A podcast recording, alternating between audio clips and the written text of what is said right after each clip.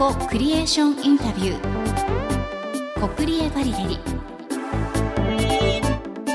皆さんこんにちは。ポッドキャストプログラムガーリーレディオポッドキャスト、通称ガリレディ、パーソナリティの高田沙織です。そして番組ディレクターの足立剛です。よろしくお願いします。よろしくお願いします。私たちが毎週火曜日に配信しているガリレディがお送りする新番組、コ・クリエーションインタビュー、題してコクリエガリレディ。足立ディレクターが実行委員長として主催している若者による造形作品の競技とその発表の大会、ユースモデリングコンテスト豊橋、通称ユーモ豊橋の協賛スポンサー各社に、私高田がお話をお聞きするインタビューシリーズです。足立 D、 このユーモ豊橋、はい、どういった大会なのかお聞かせ願いますか？はい、全国から応募のあった高校もしくは高等専門学校の生徒さんたち、そのチームによって作られた造形作品を書類選考で選び、それを通過した作品を豊橋市にありますこども未来館ココニコに集めて、そこで展示公開をする大会です。そしてその人気投票とともに作品のプレゼンテーション大会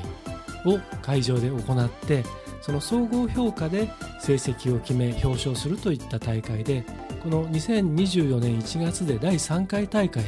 開催しました。はい、無事にユーモ豊橋2024も大盛況のうちに大会が終了したわけなんですが、この番組のタイトルコ・クリエーションとは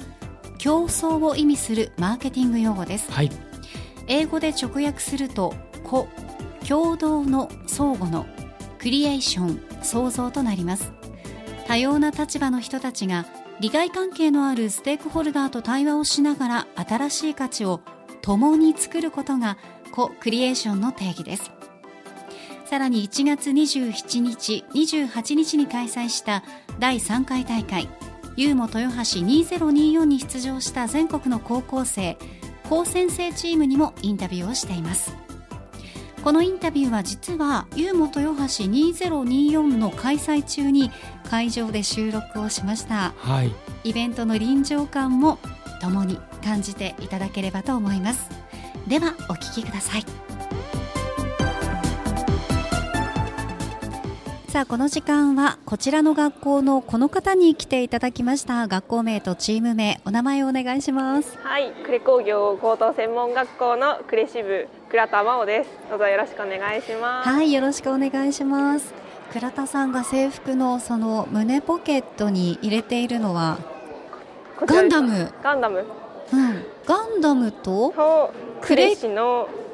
呉県民呉市っていうキャラクターのボールペンになります。かわいいですね。クレシーが気になる方はぜひ、ぜひホームページとかにはね載ってますので調べていただければ、はい、そうですね。それ売ってあるんですね。これはですね、作ったそのメンバーの中で、その呉高専ってもともと呉の市外から来る人も多いんですけど、もともと呉に住んでる子もいたので、小学生ぐらいの時にその学校で配布されたって言ってました。そうなんですね。まあ、それぐらいやっぱり地元愛あふれる、ね、感じになっていますし、今回もそれが反映された作品になっているということで、はい、では倉田さん、今回出されている作品について詳しく教えてください。そうですね、もうとにかく呉市を中心とした作品を作ろうということで今回の作品を作ったんですけど、呉市以外にも呉の魅力、主にこう呉といったら戦艦大和とかを思い浮かべる方が多いと思うんですけど、そうですね、それ以外の魅力を中心にこの作品を作り上げました。喫茶呉っていうのが作品名になってますが、はい、この喫茶呉に座ってるのが呉市ですね。そうです、呉市です。で、ここに喫茶店のメニューがあるわけですけど、はいはい、これ実はメニュー中も書いてあるんですよね。そう、この喫茶店のメニューってわけじゃないんですけど、その呉市の観光スポットとかを、はい、その来ていただいた方に読んでもらえるように作ってあります。そういう、細かいところがあっと驚くというかそういう仕組みになってますよね。作るのでこう皆さんで苦労された点っていうのはどこかありますか？そうですね、結構メインを張ってるクレシもそうなんですけど、あとカレー、海軍カレーをモデルとしてカレーを作っているんですけど、こちらがですね、そのお皿とお米の部分が 3D プリンターで作ってまして、そのデータを自分たちで設計して実際に光造形という 3D プリンターで起こして、で中の具材は紙粘土とかで、カレーのルーの部分はレジンを使って作って、いろんなものの集結した作品みたいなカレーで、なんか今ちょうど上から見たところをね、写真に撮ったものを私見せてもらってるんですけど、かなりクオリティが高いですよね。そしてなんか清涼感のあるカレーに見えますね。美味しそう。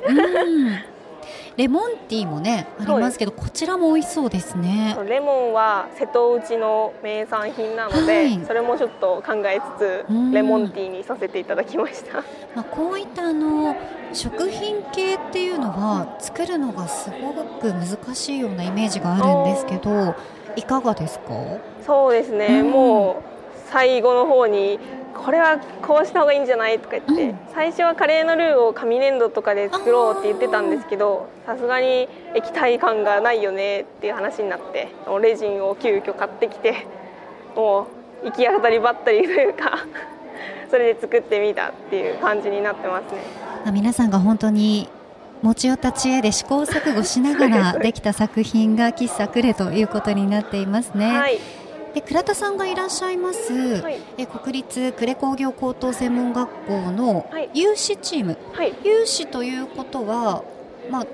みんなどういう感じで集まったんですか？そうですね、なんかそのメンバーのうち私と同じの学科の子が1人と、同じ部活の子が1人と、あと同じ寮の子が1人ずつ、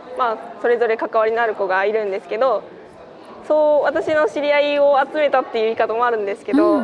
呉高専の中でインキュベーションワークっていう何でもしていいよみたいな授業の時間がありまして、そちらでじゃあなんかコンテストに入れてみたいからって言って私が集めたみたいなそういうメンバーになってますね。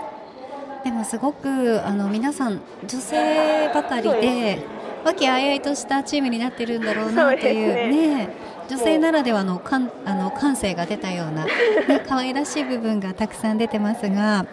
皆さんでこのユーモ豊橋に参加されてみて、で特に倉田さんこの2024会場の雰囲気とか他校の生徒さんたちとの関わりとかっていうのは何かできましたか？そうですね、皆さんジオラマをしっかり部活とかでずっと作っている方で、もうなんかプロみたいな作品がたくさんあって本当にすごいなって思うんですけど、それでもクレシかわいいねって言って褒めてくださったり、その自分の作品のアピールポイントをすごい、もうここが自分たち頑張ったんだよっていうのをすごい伝えてくれるのが、やっぱみんなそれぞれ作品に愛があって、それがすごいいいなって思っていろんな方とお話しさせていただきました。はい、本当に皆さんがね、それぞれのチームがそれぞれ、さっき倉田さんも言ってくれましたけど、愛情がたくさんあって、あと熱量もたくさんあるので、見に来る人たちに必ずそれが伝わってるはずですしね。小さいお子さんたちとかはこの喫茶呉の前を通ると可愛いって言いますよね。そうですね。やっぱり呉市がね、ちょっとキャラクターなのですごく目を引くのかなって思ったりもしています。さあでは最後になりますが、倉田さんからリスナーの皆さんにメッセージをお願いします。そうですね、もうぜひ広島に来た時には呉市に立ち寄ってみてくださいということがもう一番伝えたいことですかね。はい、ありがとうございました。この時間は国立呉工業高等専門学校有志チームの倉田真央さんに来ていただきました。ありがとうございました。ありがとうございました。コ・クリエーションインタビュー、コクリエガリレリ。この番組は毎週木曜日に配信します。どうぞ皆さん次回もお楽しみに。